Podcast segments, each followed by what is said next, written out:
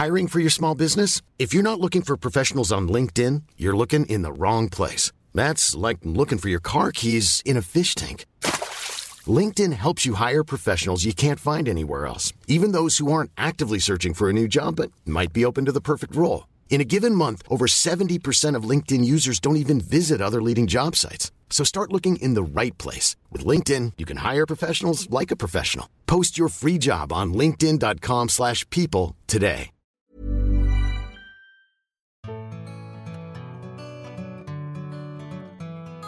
Under de år som jag har drivit Inredningspodden har jag spelat in avsnitt med drygt hundratrettio gäster.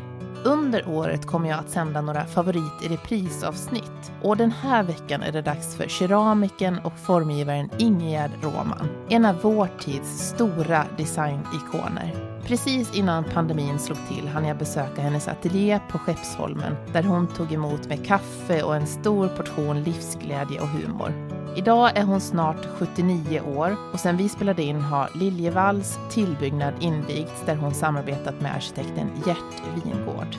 Hon har mottagit massor av fina priser och utmärkelser för sin formgivning. Och hon skapar tydliga bruksföremål som tallrikar, glas, vaser med mera i keramik och glas. Och hon säger att hon vill skapa en motpol åt det vanliga livet som är åt helvete komplicerat. Välkommen till Inredningspodden Inger Råman. Tack. Det är ju en ära att sitta här i din ateljé idag. Ja, det är väldigt roligt att du kom och att du ville lyssna och att vi ska ha den här stunden tillsammans. Ja, för de som inte känner till det, vi har ju eh, en del yngre lyssnare i den här podden som, som kanske tänker, ja men vem är Inger Råman? Och då kan man ju säga att gör man som jag börjar googla så finns det ju oerhört mycket material om det, dig. Ja, men det är sånt jag inte gör faktiskt. Jag du vet googlar inte, inte på det? Nej, det gör jag inte. Nej. Men om man säger så här, att det står en svensk forms förgrundsgestalt. Du är en av vår tids designikoner. Du är utsedd till professor av regeringen. Mm. Och du har fått ett, ja, ett så stort antal priser och utmärkelser så att det går inte ens att lista alla. Och nu så är du nominerad till årets designer av en tidskrift som heter Rum.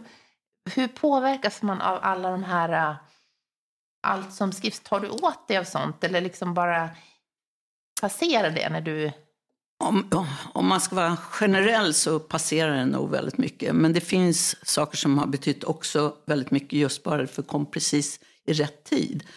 För jag jobbar ju med väldigt enkla, nästan intill anonyma föremål. Väldigt lite, inte stora gester, inte stora uttryck. Och då finns det saker när man blir sedd. Det är väldigt viktigt i ett sånt här yrke. Det är ju...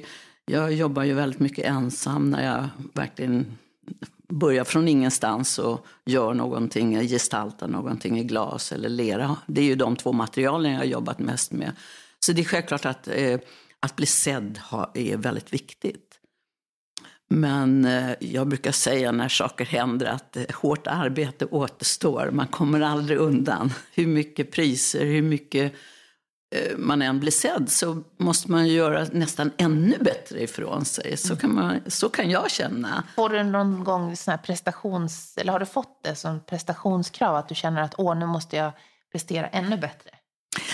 Jag kan säga att jag alltid har prestationskrav. Jag tycker alltid att jag borde göra lite bättre. Och det är väl det som gör att jag fortfarande jobbar. För att det är... Det är inte så självklart och det finns väldigt mycket saker ute i världen och ska man göra någonting så, borde, så tycker jag att man ska veta varför man gör det och att, att det ska ha en, en riktning på det man gör. Och, nej men all, alla uppgifter som man får är nya och det är alltid något nytt man kan lära sig och det är alltid någonting man kan förändra så att, jag vet inte om man kan säga att det är någon slags... Men det, det ingår i processen, tror jag, att ja. vara formgivare. Eh, arkitekten Gert Wingårdh, han som du har samarbetat mm. med, vad sa du, fem olika projekt? Mm. Och nu håller ni på med Liljevalls... Det är det femte. Ja, det femte. som, som vi inte vet riktigt när det är klart. Jo, det vet vi. Det ska vara klart, en, alltså, inte i år, men nästa år, tjugoett. Ska ja. det vara klart. Spännande. Och egentligen på våren.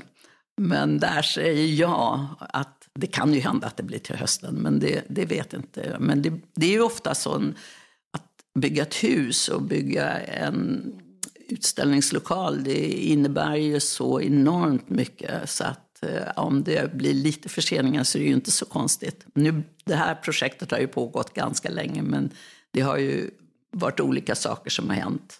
Man har hittat en båt i marken och det måste ju undersökas till ja, exempel. En, en liten detalj. Ja. Han beskrev din, beskrev din stil som att det är så mycket som möjligt i så lite som möjligt. Hur, hur, hur brukar du beskriva din egen design? Ja, jag brukar ju inte beskriva den mer än ungefär som jag sa tidigare, att den nästan intill anonym. Att, och det är väldigt roligt att jobba med Gert Wingårdh, bara att vi är så olika. Och när man är så olika som vi är i våra uttryck så, så lär man sig också. För jag får ju ibland fråga honom, vad ser du? Hur ser du? För jag kan inte förstå riktigt. Och det är det där, just hur han beskrev mig i en tv-produktion, så hade man frågat honom um, vad han tyckte det var, hur det var att jobba med. Och då så uttryckte han faktiskt lite annorlunda, men då sa han, ja, Ingegärd, hon gör lite, hon gör mycket av lite. Och så var det alldeles tyst och så säger han med förtjusning, och jag gör mycket av mycket. Jag tycker, och det, det beskriver verkligen oss. Och jag hade berättat för någon som hade frågat mig ganska t- in, ett ganska nära in på det här, så hade jag försökt beskriva hur vårt samarbete var, och då hade jag sagt så här, ja, jag drar bara ifrån och ifrån och Gert, han bara lägger till och lägger till. Och det var så underbart när man när jag förstod att han hade sett på vårt samarbete nästan exakt som jag hade sett. Ja, mm. Men då blir det ju ganska mycket konflikter där också då?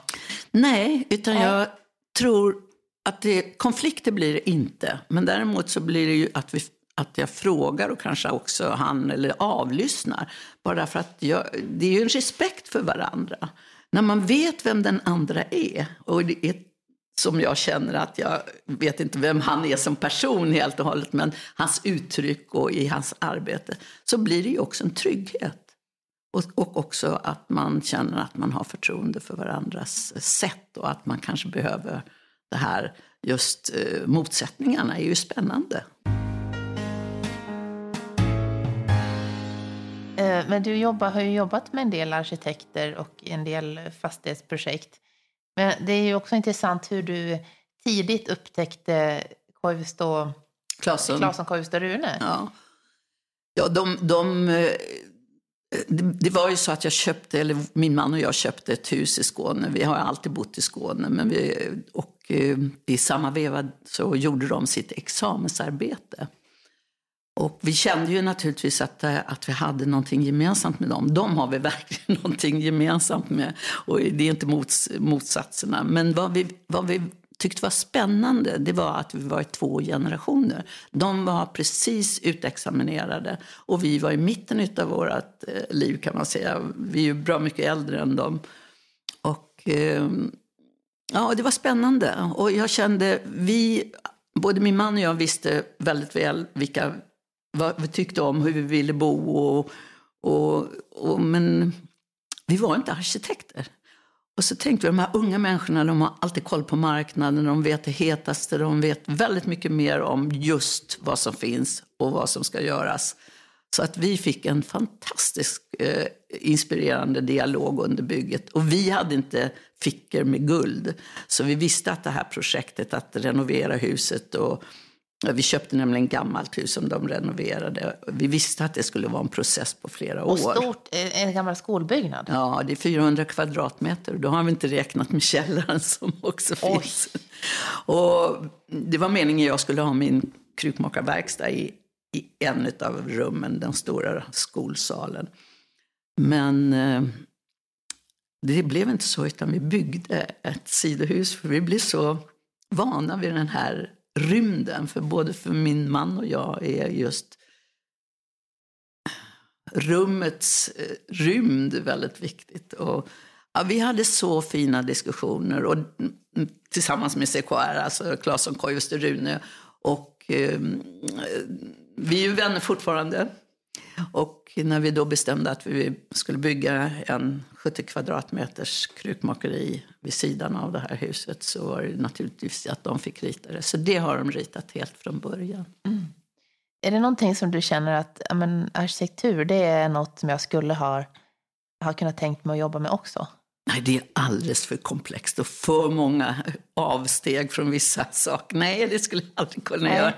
Men jag vet att min man skulle, har alltid sagt att om han inte hade blivit konstnär så hade han gärna blivit arkitekt. Han har ju också jobbat med arkitektur de sista tjugofem åren. Men... men Nej, Nej, jag är väldigt nöjd med mina material och den, ja, det, det som, mitt arbete som också har lett mig att jag får jobba med arkitektur. Det är jag väldigt lycklig för, att mm. uppleva rummen och lära mig helt enkelt helt nya dimensioner. När du jobbade med IKEA för några år sedan, mm. då gick du också in och formgav möbler. Ja, men, ja, fast det var ju egentligen bara en stol som jag gjorde.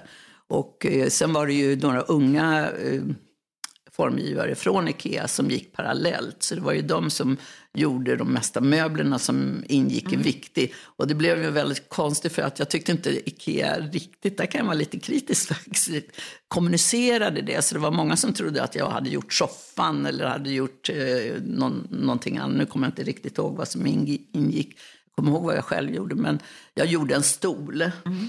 Som jag är väldigt nöjd med. En liten stol. Ja, jag var där på pressvisningen. Jaha, okej. Okay. Ja, då vet du. Nej, och den lilla stolen, den ska man kunna ha på balkonger. Man ska kunna ha en... om någon, jag tycker när vi har våra gäster på sommaren speciellt, och man sitter ute och sådär, så det är alltid några som tillstöter. Och då finns, var den där mindre stolen så bra att sitta emellan. Mm. Så det var sådana tankar jag hade. Mm. Men du, du har ju jobbat med andra material som då till exempel. Men är det några material eller projekt som du känner att det här skulle jag vilja jobba med framöver? Ja, men när man går in i ett projekt som inte är då keramik eller glas, som är de materialen som jag har jobbat längst med och mest, så måste man ju göra lika väl ifrån sig med de nya materialen. Men det som är spännande för mig, det är att se hela processen, tillblivelseprocessen. För alla material är så olika och de har, sär, har alltid särdrag eller någonting som, som är särskilt. Och, och då är det ju någonting man lär sig nytt. Men det är ju lite, det är mer oroande, för att man måste göra precis lika väl ifrån sig. Man måste göra samma höjd som det som man har jobbat med väldigt många år. Eller fler år i alla fall.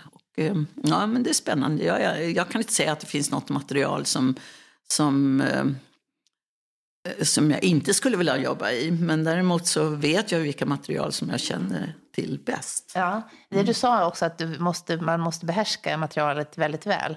Det, det har, är ju någonting som också återkommer när man pratar med dem som har jobbat med dig. Mm. Och just det här perfektionist, och att du är liksom stenhård att jobba med och du har oerhört koll på alla detaljer. Men det kan ju, vi pratade om det tidigare, just mm. att, att du alltid har varit så. Mm. Liksom att du ja. åkte till Italien som du berättade ja. när du var tjugotvå. Ja. Och så bara tjong, pang, bom, så här ska det vara. Mm. Det är ju himla modigt gjort. Jag vet inte, vi har väl också med nyfikenheten att göra, men jag vet också att när man till exempel jobbar med... med alltså det är en avlyssning också, så man måste, man måste lyssna väldigt väl. Så det här med att jag är stenhård, det är kanske, jag, jag ger inte upp. Alltså jag vill att den slutliga produkten ska ha det absoluta, ultimata, vad som är möjligt i processen. Och där kan jag vara ganska eh, drivande, kan jag säga. Och där, jag lämnar, lämnar ingenting om jag vet att det är möjligt. Och det är också när man jobbar med andra människor, som jag gjorde då i IKEA. För det, projektet gick ju ut på att det skulle också vara väldigt mycket hantverk. Jag gjorde ju mycket i, i naturfiber som bambu och rotting och eh, vattenhyacint och, och alla möjliga olika. Och då åkte jag ju ner till Vietnam och de presenterade de ställen där jag skulle kunna jobba med. Jag satt och tittade på hantverkarna och jag försökte lära mig så mycket jag kunde. Och det var en tuff vecka, men det var otroligt spännande, men man vet aldrig riktigt vad man får med sig hem. Men utifrån det så satt jag mig ner och, och ro, gjorde mina föremål. Innan jag hade sett det så hade jag inte, kände jag att jag, jag måste göra det. Och då, det är självklart då när jag gör mina förslag eller min formgivning så åkte jag ner ytterligare. För att jag visste ju och, och ibland så hände det ju att det det de hade gjort som första förslag inte stämde med min vision. Men då var det ju jag som måste förklara hur jag hade sett och de måste förklara för mig om det gick eller inte. Men när man då står så där, alltså det, det, hårdheten vet jag inte, men jag, är, jag, jag vill att alla ska försöka göra sitt yttersta. Och då blir det ju också att man får en sån närhet till dem som jag, för jag respekterar ju, jag försöker ju verkligen Uh, få dem med på tåget, att vi är delar i en process. Och det tror jag jag är ganska bra på faktiskt. Mm. Möter du problem ibland också? Att du känner att nej, men det här kommer inte att kunna gå, utan här väljer jag att avsluta? Problem uppstår alltid. Avsluta är väldigt sällan jag gör, men då måste jag tänka ut om det finns en annan väg att gå. För slutresultatet måste ändå bli som den vision jag hade, men den kanske blir helt annorlunda, men den måste ha samma höjd som den visionen som jag hade från början. Och, och då får, man, får jag försöka tänka ut, finns det en annan väg att gå? Kan jag avstå någonting? Kan jag lägga till någonting? Eller... Och det är en process, och det är, det är egentligen att vara formgivare, det är den processen som är den absolut roligaste, tycker ja. jag. Mm.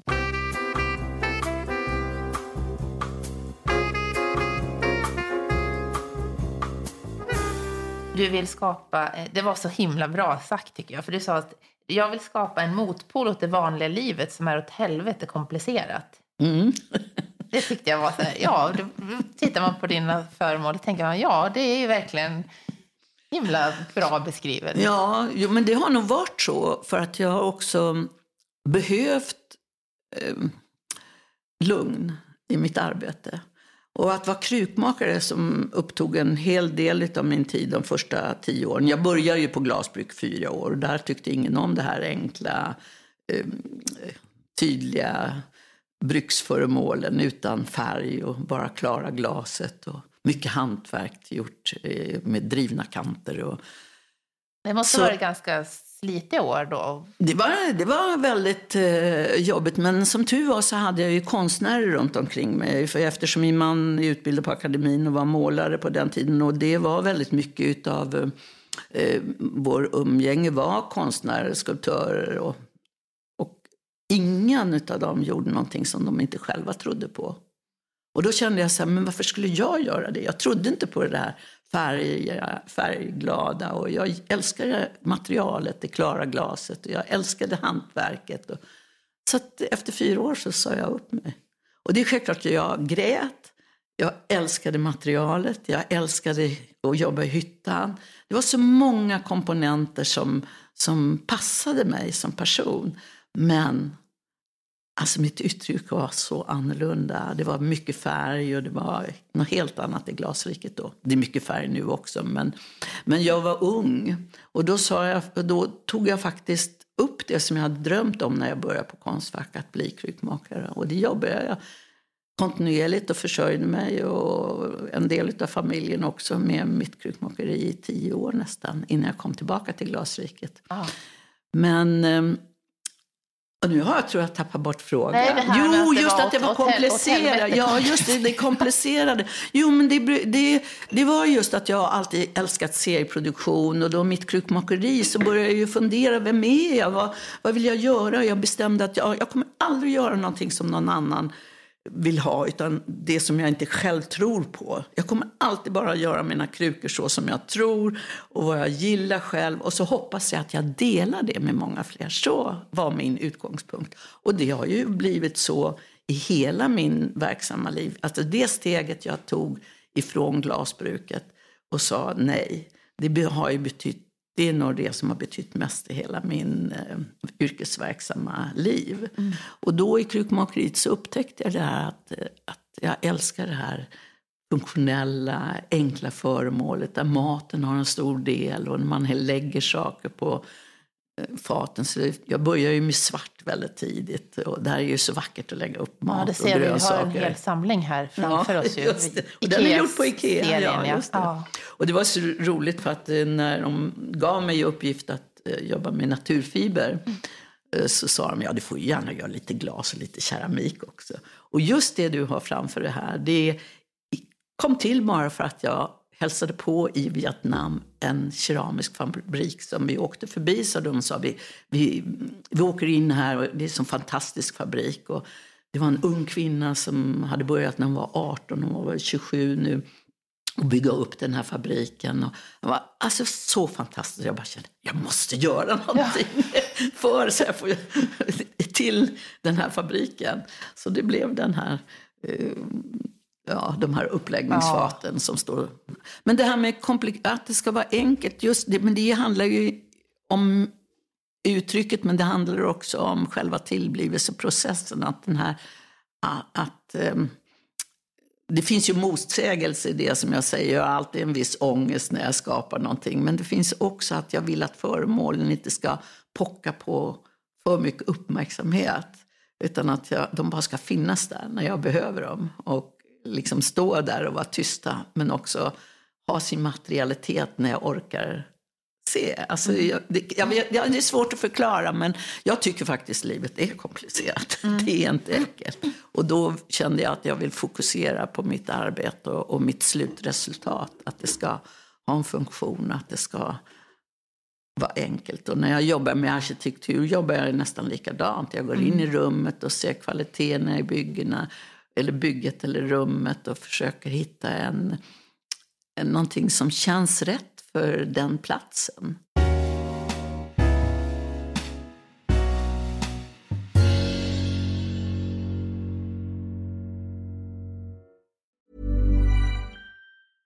Hey, I'm Ryan Reynolds. At Mint Mobile, we like to do the opposite of what Big Wireless does. They charge you a lot. We charge you a little. So naturally, when they announced they'd be raising their prices due to inflation, we decided to deflate our prices due to not hating you. That's right. We're cutting the price of Mint Unlimited from thirty dollars a month to just fifteen dollars a month. Give it a try at mintmobile.com slash switch. forty-five dollars up front for three months plus taxes and fees. Promo rate for new customers for limited time. Unlimited more than forty gigabytes per month slows. Full terms at mint mobile dot com. Even on a budget, quality is non-negotiable. That's why Quince is the place to score high-end essentials at fifty to eighty percent less than similar brands. Get your hands on buttery soft cashmere sweaters from just sixty bucks, Italian leather jackets, and so much more. And the best part about Quince, they exclusively partner with factories committed to safe, ethical, and responsible manufacturing. Elevate your style without the elevated price tag with Quince. Go to quince.com slash upgrade for free shipping and three sixty-five day returns. Där poddar finns hittar du drygt etthundratrettio avsnitt av Inredningspodden med lika många gäster. De här avsnitten tar upp allt ifrån inredning, design och arkitektur. Det kan vara konst, färgsättning, inredning eller trädgård. Följ gärna podden på Instagram där kontot heter at inrednings understreck podden, så missar du inte att se filmerna och bilderna på alla gäster. Du, har ju, du växte ju upp, det var ganska, du är ju sjuttiosex år snart. Ja. Det är ju, så när du växte upp så, så var det ju... Ja, en, en... ja, jag har ju ett handikapp, det är det du vill fråga. Ja, eller, jag tänkte, du har, ju, du har ju dyslexi. Ja. Men du hade ju också växt upp i en sträng familj, så att det var liksom... Ja, varit... jo, det var ju en religiös familj, men det var högkyrklig, så det var ingen fri religiös, mm. utan... Och det, det tror jag överhuvudtaget i min generation så var det helt annorlunda att vara barn. Barn var ju någonting som skulle uppfostras till en eh, likvärdig tänkare som föräldrarna var. Alltså man skulle ha samma normer, man skulle ha samma rätts- och fel-ideal. Och, och, och, och barn var barn och vuxna var vuxna. Idag är vi människor mer, en liten människa och en stor människa med olika erfarenheter. Men som människa vänder man sig ofta till barnet och också ser och avlyssnar för att komma ihåg sitt eget barn eller inom sig. Så det är ju en helt annan, ett helt annat sätt att vara. Det är det som är så fascinerande, just att du har den här uppväxten då. Mm. Och sen så blev du så annorlunda att det liksom att, att du ja, vågade jag, slå dig fri från det på något sätt. Ja, men jag tror också just att jag hade att jag inte kunde stava, vilket på den tiden var någonting som var mycket mer större dramatiskt än vad det är idag, när nästan alla är ordblinda och vi har de hjälpmedlen och inte alls eh, på samma sätt. Då var det någonting som man benämnde personer med mitt handikapp som obildbara. Vi skulle ju egentligen inte ens gå i en riktig skola, en vanlig skola. Aha. Utan vi satt i någon slags undantag med folk som också var kanske mentalt eh, handikappade. Alltså det var, det var naturligtvis dramatiskt för mina föräldrar också att ha ett barn som inte kunde stava. Och vad gör man med en sån? Och en sån hade man inte haft förut i sin familj. Ja, det, det, det fanns naturligtvis mycket svårigheter. Men så fanns det en lärare som trodde att sådana som jag var bildningsbara. Så hon tog mig i sin klass. Och där fick jag vara med alla andra. Och istället för att skriva uppsatser så fick jag måla uppsatser. Och det låter ju så Jaha. naturligt idag. Men då var ju det helt annorlunda. Och jag fick gå i pantomimteater för jag skulle kunna uttrycka mig på. Och hon hade så mycket sådana idéer. Och hon var just från Dalarna. Jaha. Och pratade väldigt eh, tydlig dal- dialekt, vilket jag tyckte, jag, därför tycker jag den dialekten är väldigt, väldigt eh, för mig, den har en väldigt stor värme. Bara jag hör någon prata dalmålska. Heter det dalmålska? Ja, ja. Dalmål, ja. Dalmål, ja. Men i alla fall, så jag hade ju tur. Och hon följde mig sen upp. Så jag tog faktiskt realen, för jag gick i realskola. Och eh, där man hade sömnad och eh, hushåll. Så jag kände ju, jag visste ju redan från början att jag var annorlunda. Jag visste att jag måste, och det, det är självklart, ett handikapp kan man också göra till någonting som är positivt. Och i och med att jag hade den här fröken så tyckte jag aldrig att det var något, annorl- att det var något negativt, det var annorlunda. Det var egentligen någonting positivt, för att jag fick ju också en, en särställning, kan man säga. Hur hanterade dina föräldrar det då? Det, jag tror de hade mycket svårare. Och jag tror de också hade lite svårt att, hade till, att ha tillit till den här kvinnan som var min lärare. Men, men jag, hade ju, jag hade ju alltid vuxna runt omkring mig ändå som hade en, en ord, tillit till mig som person. Och det är självklart, jag tror säkert att jag var ett ganska besvärligt barn. För att när man har olika... eller svårigheter så blir man kanske också vresig och sur. Delar i Tatines sätt att, att lösa konflikter. Barn kan ju ställa sig och skrika rakt ut. Bara för att det är någonting som är problem. Ja. Och det kan man ju uppleva som väldigt eh, jobbigt. Men det finns ju ofta en anledning. Och jag kan tänka mig att jag var ganska eh, besvärlig hemma faktiskt. Du skrek mycket. Nej, ja, jag var besvärlig kan jag tänka. Men det var ju en annan person som också kom att betyda mycket för dig. Mm. Och det, jag bodde ju borta ibland för min mamma var sjuk. Och det var en fiskare ute på Ingarö. Han var fiskare i Baggensfjärden. De var tre stycken yrkesfiskare på den tiden.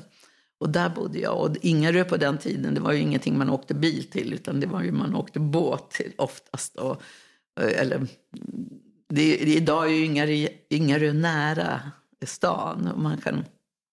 svårt att föreställa sig hur det var på vintern där. Jag var där några vintrar faktiskt. Jaha, och då gick och, du i skolan där? Nej, jag, nej. Jag, var, jag har en syster som är två år äldre. Hon var hemma för hon hade börjat skolan. Och jag var, hade inte börjat skolan ja. då, utan jag var så pass liten. Så, att, så när jag började skolan så bodde jag inte där nej. så långa perioder. Men vi bodde också där på sommaren. Så där hade jag ju också kontakt med fiskaren och fiskarens syster väldigt nära.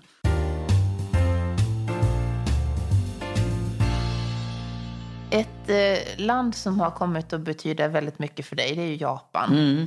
Och nu är du, det känns som att det är som en match made in heaven. Ja, det, det, det, det har tröstat mig. Första gången jag var där var åttiotvå. Och eh, det var en fantastisk upplevelse att få känna den här, att gemene man hade en sån oro och förståelse för kvaliteter och små förskjutningar och allt det här som jag egentligen värdesätter och, och i min formgivning fanns där så tydligt. Är de lika? Får man kalla dig för nörd när det är så här detalj? Alltså, nej. Här, nej, okej. Okay. Men de per- perfektionister då? Nej, inte det heller. För det är mycket närmare livet i sig. Alltså. Ja. Det, det, och som jag säger, man behöver inte se det här och veta det eller så. Men det känns. Ja. Och det, det är också, om man har då tränat sitt öga som jag har gjort i så många år och så, så så är det någonting som bara finns där i atmosfären. Och det hör så mycket ihop med livet. Och det, så att varken nörd eller... Det, det är inte rätt ord. För Nej. Det bara finns där som en slags gåva och en slags del och en kvalitet i livet. Ja. På ett helt annat sätt.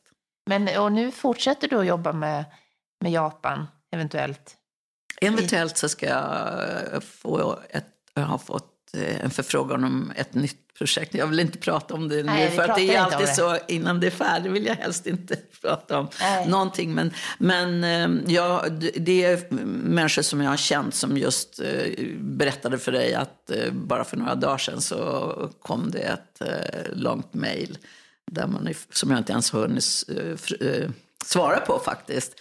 Men där de föreslog att vi skulle ha ett lite ett samarbete och de har olika idéer om vad de vill att jag ska göra. De har ju också producenter runt omkring sig som de är nyfikna på. Och det är material som jag inte har jobbat i förut. Jaha. Så det är spännande. Men hur är det när du kommer till Japan i, med dina projekt?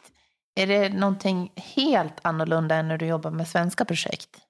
Nej, jag är ju samma människa i sig. Mm. Så att grunden finns väl där alltid, men möjligheterna blir ju annorlunda. Och när möjligheterna blir annorlunda så finns det också, det avspeglas ju naturligtvis i det som jag kan formge. Det finns, eh, jag jobbar ju och har fortfarande ett litet eh, projekt kvar i en fabrik som heter Kouranza som ligger i ett distrikt som heter Arita där det finns otroligt mycket keramiskt tillblivet, alltså fabriker och små krukmakerier och ja. Och det är ungefär som glasriket var en gång i tiden med fyrtiosju fristående glasbruk när jag kom på sextio-sjuttiotalet. Ah, oj. Och idag finns det tre, så då ah. förstår du vad skillnaden är.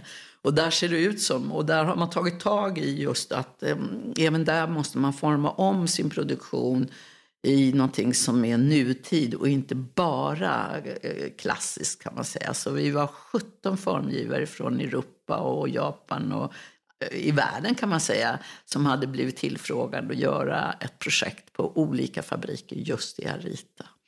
Och det, det projektet kunde vi prata timme om, men det är ett helt fantastiskt projekt och jag blev tilldelad en fabrik som heter Kouranza och en uppgift. Och de var, i Japan är det fantastiskt att vara gammal. Det får man otroligt mycket förmåner för.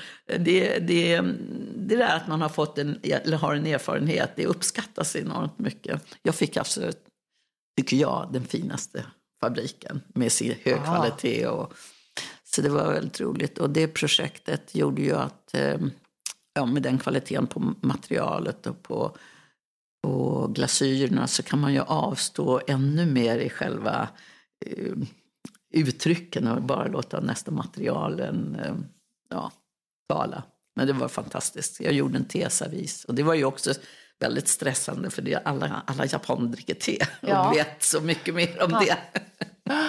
och det, det. Men samtidigt, jag är inte så stor tedrickare men det är självklart jag dricker te och tycker det är väldigt gott men Men um, kaffe är ändå min första dryck om jag får ja, välja mellan de två. Det var väldigt bekväma kaffekoppar. Jag har, mm. sitter och dricker ur här nu. Ja. Mm. Nej men så att det, det, det är fantastiskt roligt att börja jobba med nya hantverkare och med den kunskapen och lyssna och lära och se. Mm. Mm.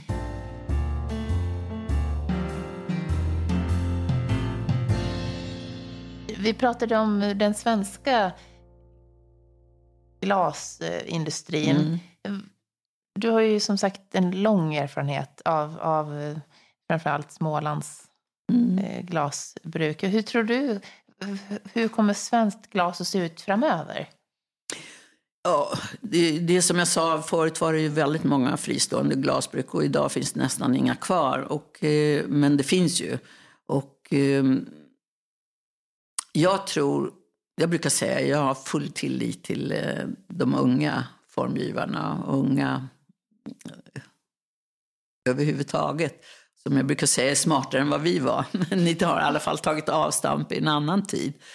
Och eh, format er på ert sätt. Men eh, jag tror att eh, man kan blåsa glas utanför Sverige också. Det finns fantastiska hantverkare även utanför Sverige.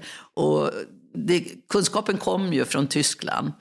Eh, vandrande upp hit på mitten av sjuttonhundratalet. Och varför kan vi inte ta tillbaka? Om, det är väldigt många hantverkare som också är gamla och som inte finns kvar i, som hade tekniker och kunskaper. Men det finns. Det är bara att locka hit dem igen. Och vi har ju fortfarande också hantverkare kvar här i Sverige. Men inte så många. Mm. Så du tror på en upp... Vad kallar vi det? Ja, jag tror framförallt att hantverket i sig som tillblivelseprocess kommer att finnas kvar. Det är jag övertygad om, och kanske också kommer att bli starkare med tiden, för att vi kan inte skicka saker runt omkring i världen, och vi, vi måste tänka på ett annat sätt helt enkelt. Och det tar tid, och det, det är en skarv nu mellan det nya och det gamla, kan jag säga, eller hur man kommer att forma de här sakerna som vi har runt omkring oss och på oss och äter ur och Det, det tror jag. Vi måste börja prata om tid helt enkelt. Hur, hur mycket tid vi lägger ner i det som vi har runt omkring oss, och tillblivelseprocesser. Och, ja, det, det är ett helt annat sätt att tänka. Mm. Eh, pratar om det. Du fyller sjuttiosex i år. Vilka är de viktigaste erfarenheterna som du har tagit med dig i arbetslivet, som du vill liksom ge till den, de som kommer ut i... I, i yrkeslivet idag som hantverkare? Mm. Jag vet, ibland har jag haft några unga människor från någon skolor där jag har haft föreläsningar och sådär. Och, och jag tror att för att göra alla riktigt besvikna så är det som att, att Varje, varje uppgift så är det ju som att börja om från början. Så jag, jag tror att just, jag brukar alltid tänka att de här eleverna förstår inte att vi är mycket mer lika än olika. Att processen är fortfarande, eh, att påbörja en process är lika svårt för mig som för dem. Känns det så? Att ja, det är lika det svårt det. Som när du var tjugo? Som när ja, du... det är självklart jag har er, erfarenhet, men jag höjer ju också ribban hela tiden. Och det som jag brukar säga att man aldrig ska förlora, det är nyfikenheten. Och att lyssna på alla de som man jobbar med, som är involverade i de projekten. Även de som kanske ger en uppgiften. Och där kan jag ju säga att jag känner mig kanske säkrare och har en viss förmån att jag kan säga så här. Om, om jag inte känner att jag tror att jag skulle, kan samarbeta med vissa människor som kanske ger mig upp, då avstår jag hellre. Så att den... den Den delen av processen, att inte börja ett proce- pro, alltså en process eller säga ja till saker om jag känner att jag tror inte det här kommer att överhuvudtaget fungera från början. Att, att där är jag snabbare. Men när jag vill ha sagt ja, då brukar jag alltid ångra mig. Och det är den första delen i min process. Att tänka att det här kommer aldrig att gå. Gör du det? Ja. Och det låter ju väldigt övermakt, men jag, jag försöker tänka efter då. Ja, men det, att jag känner igen de här tankarna som alltid kommer. Men det är lika svårt ändå, för då tänker jag nästa tanke blir så här. Ja, men den här gången kommer det inte att gå. Men jag tror kanske det är därför som jag fortfarande håller på att jobba faktiskt. Att jag vill också överraska mig själv. Och jag vill klara av det som jag har sagt ja till och... Eh, Då däremellan, om man tänker att, att jag, då har jag ofta tankar så här, jag borde nog säga nej. Jag ringer och säger att jag inte kan det här eller gör inte det här. Och så där. Men det gör jag ju inte, för då skäms jag, för då har det gått för lång tid emellan att jag har sagt ja. Utan då sätter man ju ner. Och det är det där att man måste sätta sig ner och ta tag i saker. Och, och man vet inte kanske riktigt från början vilken väg det kommer att ta. Och sen när man börjar känna att man har kommit igenom till en väg, då börjar det mest spännande, för att försöka få det att se och bli så bra som möjligt. Och sen kommer det allra bästa. Det är när det väl ska sättas i produktion och man ska göra det där tredimensionella, då är det verkligen spännande och då kommer det stora arbetet. Mm. Ja, det måste ju vara någonting som driver dig ändå, att du känner den här liksom bara att Du, du fortsätter, du har ju en sån livsglädje. Det är som man, ja. När man träffar dig så är det som en energikraft. Ja, men, det är så här, det, vad är det som liksom får men det? Det är ju nyfikenheten. Alltså, mm. Jag tycker det är roligt att jag vet att jag har så himla mycket kvar att lära. Och det är som någon, jag vet inte vem det var alldeles nyligen. Då, så, men, ja, men, jag tror det var ordet mästare som kom på tal. Det skulle sättas som någon rubrik och sådär utav någonting. Så, men då hör jag mig själv säga, mästare? Nej, men jag håller ju bara på att lära mig. Det är ju nu jag ska börja. Och det är den känslan jag alltid har faktiskt. Det är nu. Nu har jag jobbat så här många år. Nu ska jag börja. Nu har jag något att stå på. Så jag kan inte bli mästare förrän jag börjar verkligen. Ja, det, det är en, jag tror det är en känsla helt enkelt. Det, det är självklart att erfarenhet kommer genom att man, men, men att det lära sig, det är, ju, det är ju det där när man får uppgifter som man tror att man nästan inte ska klara av och säga ja till det. Ja. Det är väl det som gör att man fortfarande tycker att det är kul. Mm. Det är ju vågat. Ja, det är vågat. Ja. Och det vill man helst inte ha, den, den tanken vill man inte ha, den vill man helst inte vidröra när man vill ha sagt ja. Nej.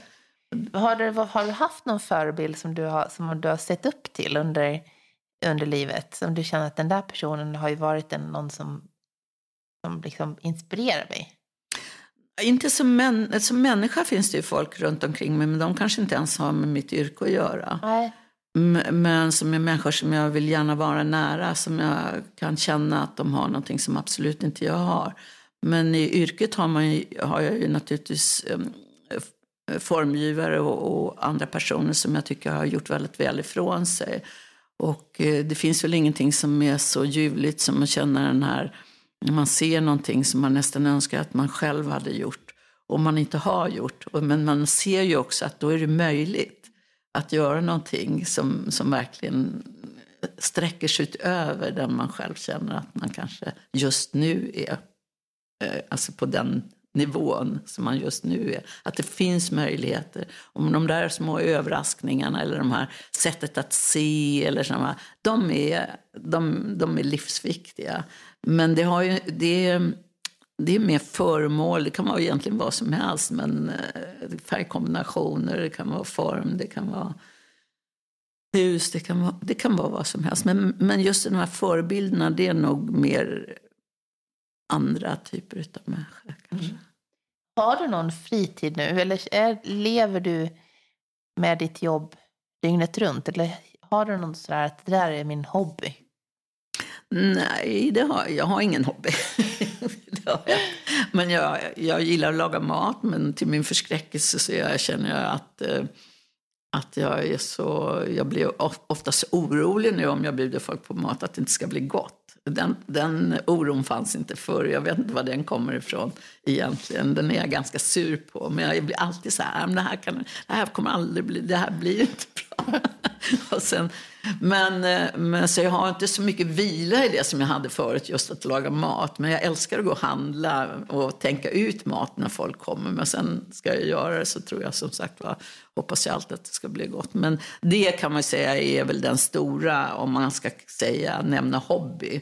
Men det ingår ju också i, det är ju därför jag gör de här bruksföremålen som ofta har med mat att göra. Och man lägger upp och dricker och äter det. Men eh, annars så... är väl det, det som jag drömmer om och gör ibland, det är just den där tiden som inte finns, att jag kan åka till Skåne och ringa. Vi, min man och jag åker gärna också själva och bor själva. Att man finns när ingen ser en, att man bara kan göra ingenting. Det är den där glotiden som jag säger, den är viktig. Så när jag missar båten, jag håller ju till på Skeppsholmen, så jag kan ju gå och ta båten på morgnarna också. Och då brukar jag tänka, när jag missar båten, nu har jag fått en kvart som man bara kan titta ut över vattnet. Och det, kan, det är nog de här hålrummen som är mest inspiration. Och det är självklart, när man är en skapande människa som jag, vi alla är, oavsett vilket jobb vi har. Ja, vi har ju ytterlighetsjobb kan man säga. Men då har man ju ofta bollar i huvudet som... uppgifter eller så som man kanske inte, som man lägger i ett rum och så kanske man inte har det. Och rätt för vad det är så kan det falla på plats. Och det är självklart att det ständigt pågår någonstans. Och eh, det är just då när man har de där glotiderna eller man missat båten och man får en kvart innan nästa kommer. Ja, det ska jag ta till mig. Glotid. Mm. Det, det var väldigt bra ord. Mm. I den här podden så får man önska en gäst som man skulle kunna tänka sig att lyssna på. Och du har ju inte lyssnat på podd innan, så att, är det någon som skulle kunna få dig att lyssna på podd? Åh, oh, det är så många människor som skulle få mig att lyssna på podd. Egentligen skulle jag väl vilja, vilja lyssna på någon som man absolut inte tänker likadant. Gert Wingårdh alltså. Ja, ja, just det. Jag tänkte först, jag säger Gert, för han är så bra. bra. Ja, men om jag säger Gert Wingårdh, då, då kanske du lyssnar på honom nästa ja. gång. Ja, ja, men Gert Wingårdh. Ja, vi säger Gert Wingårdh bara för att jag har... Det skulle vara roligt att prata att han pratade inte om sina projekt, utan pratade om sina... Ja, eller, han har ju gjort nu, det var rätt fantastiskt, han har ju köpt en gård eller en liten ansamling med hus i närheten där han själv bor. Och det roliga är ju att det är röda hus och det är, även det han bor i är ett gammalt hus som han har omformat till Karin och sig. Och det vore roligt att höra honom berätta ännu mer om det faktiskt. Lovar du att skriva lite extra frågor då också? Lite bonusmaterial? Ja, kanske. Nej, men egentligen så tror jag, fast om vi nu säger hjärt, men så tror jag att det skulle, att jag egentligen ville ha haft mer tid och tänkt ut någon som absolut inte tänker som, som jag. Och eh, för att då lär man sig ju någonting. Vi återkommer. I del två. Ja. Tusen tack, Ingerd. Tack själv. Tack för att du lyssnade. Nu har vi pratat en timme nästan. Är det så? Ja. Det går fort. Till dig som lyssnar på Inredningspodden med mig, Johanna Hulander, så skulle jag bli jätteglad om du kan hjälpa mig med några saker. Dela gärna avsnitt som du gillar. Ge betyg i din poddlyssnare så att allt fler hittar till just den här podden. Och tipsa gärna om vilken gäst du vill höra i kommande avsnitt. Och till sist, lämna din mejladress för att få nyhetsbrev på inredningspodden punkt com. Där får du information om avsnitten och kanske lite spännande information om kommande kurser och workshops som kommer att hållas.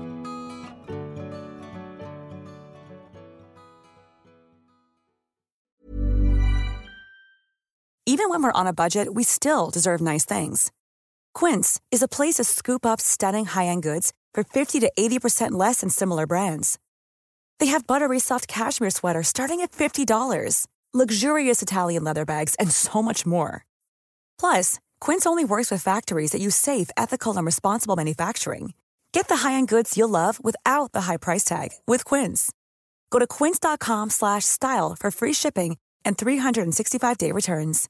Imagine the softest sheets you've ever felt. Now imagine them getting even softer over time. That's what you'll feel with Boll and Branch's organic cotton sheets. In a recent customer survey, ninety-six percent replied that Boll and Branch sheets get softer with every wash. Start getting your best night's sleep in these sheets that get softer and softer for years to come. Try their sheets with a thirty night guarantee. Plus, get fifteen percent off your first order at boll and branch dot com. Code BUTTERY. Exclusions apply. See site for details.